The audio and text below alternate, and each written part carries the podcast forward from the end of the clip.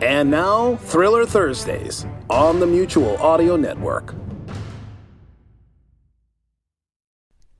The following audio drama is rated R and is recommended restricted for anyone under the age of 17. All better audio.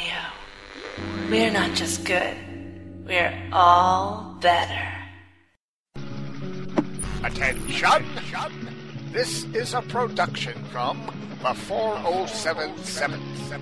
Making audio sound all better. Better. That is all. Last time on Blackout City Ghost in the Mist. Hello, girls. Joe, Joe Smoke! Where the hell you been? Wait, your face is different. No, it ain't. It's the same old blue eyes that melts me like a knife through warm butter. Plus, I'd know that aftershave anywhere. Hammerhead here? Yeah, he's in his office. Your price is a little high, Goldie. Hey, it's always just dark in my doorway. I'll call you back.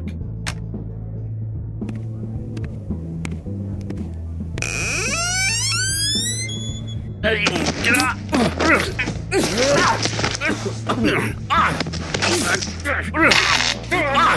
You are dumb, Hammerhead. You always think everyone will be too scared to cheat in a fight with you. Thanks for the electro rope, Morty. No problem, Joe. Uh, Easy does it. Get up slow. You know me all right. Joe Smoke? You, you look different. You look just like Dick Powell. Let's get to the business at hand. Yeah? And what's that, Smoke? We want to know why you have been using us for Rattlers uh, to our dire opponents. What? I only a freaking ghost to do somebody. This particular ghost recites poetry. Okay? You need to talk to Haskell Berkeley. He handles all calls to the other side.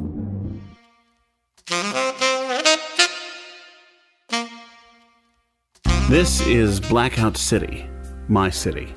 A dangerous city where nothing is what it seems to be, and the people here are not who they seem to be. The double cross is not only a game, but the norm. Staying alive is survival. Staying sane is a necessity. He gave us the address. Barclay lived out near the ocean in a small village of bungalows. That was always a strange area. People think the supernatural is mysterious and spooky. I agree it can be, but what they forget is that behind those mysterious curtains is a normal human pulling strings for the suckers to believe. We drove out there in a car belonging to one of Morty's friends. This friend dealt in cybergenics, stolen robotic hands and legs. Morty's friend sells them to the less fortunate who can't afford it. The hands kept turning on from the car vibrations and crawling all over Doberman in the back seat, weirding him out. Morty and I were in stitches. The house was three glass domes connected.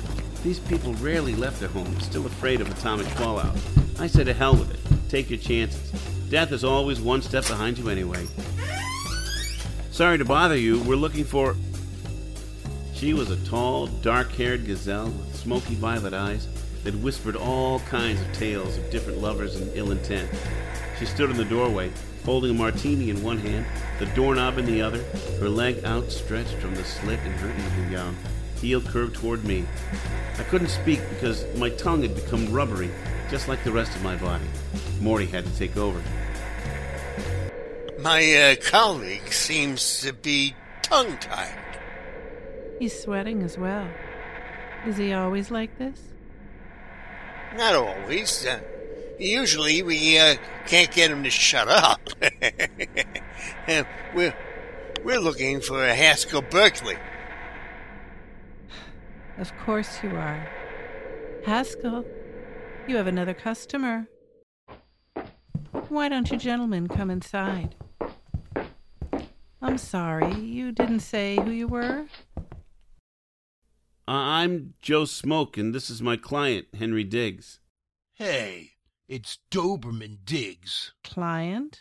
This is my PA, Morty. My license. Oh, another cop? What do you mean, another cop? Just what I mean. Blackout City's finest. Joe here is a, uh, a a private dick. I'll say he's a dick, all right. You have a name for this BC cop? Roland Sanchez was his name. Roland Sanchez. That's a name from the past. He's been dead for three years. He got taken out several years ago by a gang of altered humans that live out in the wastelands. His ghost makes an appearance? Yes, he showed up to arrest Haskell, saying he was harassing Nicola Gray. Never heard of her. Morty, I think you should give this Nicola Gray a shout out.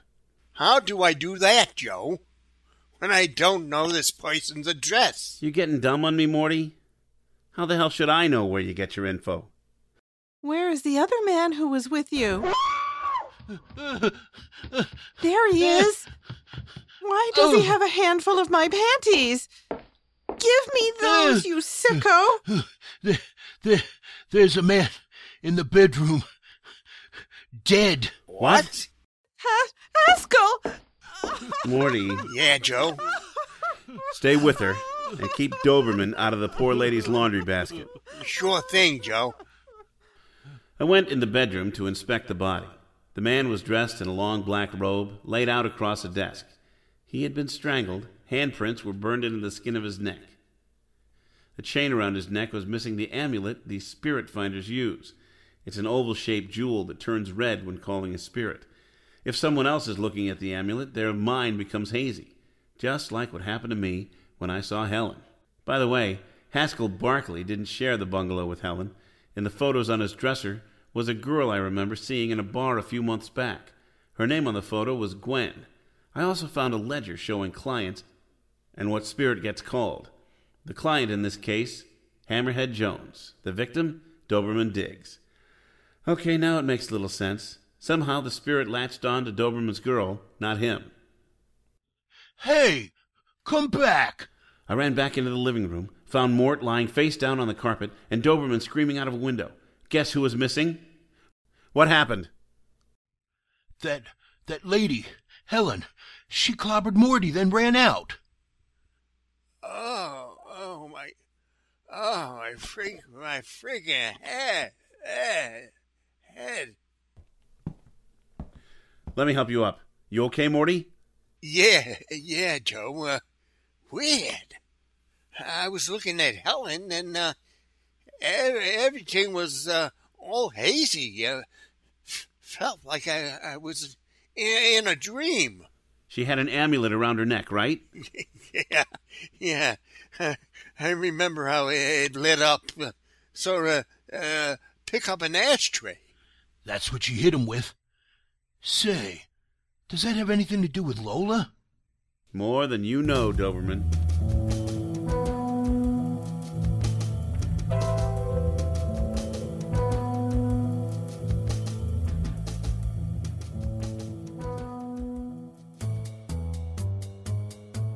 Blackout City, Ghost in the Mist, Episode 3.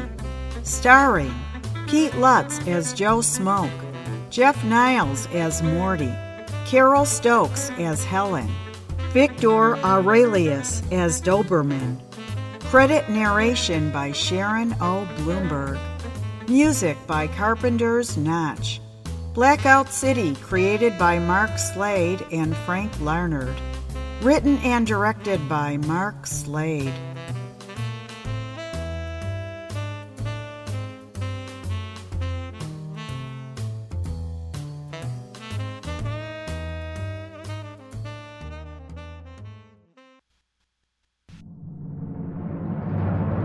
This has been an all better audio production. This production was stitched together by, by the 477, making audio sound all better.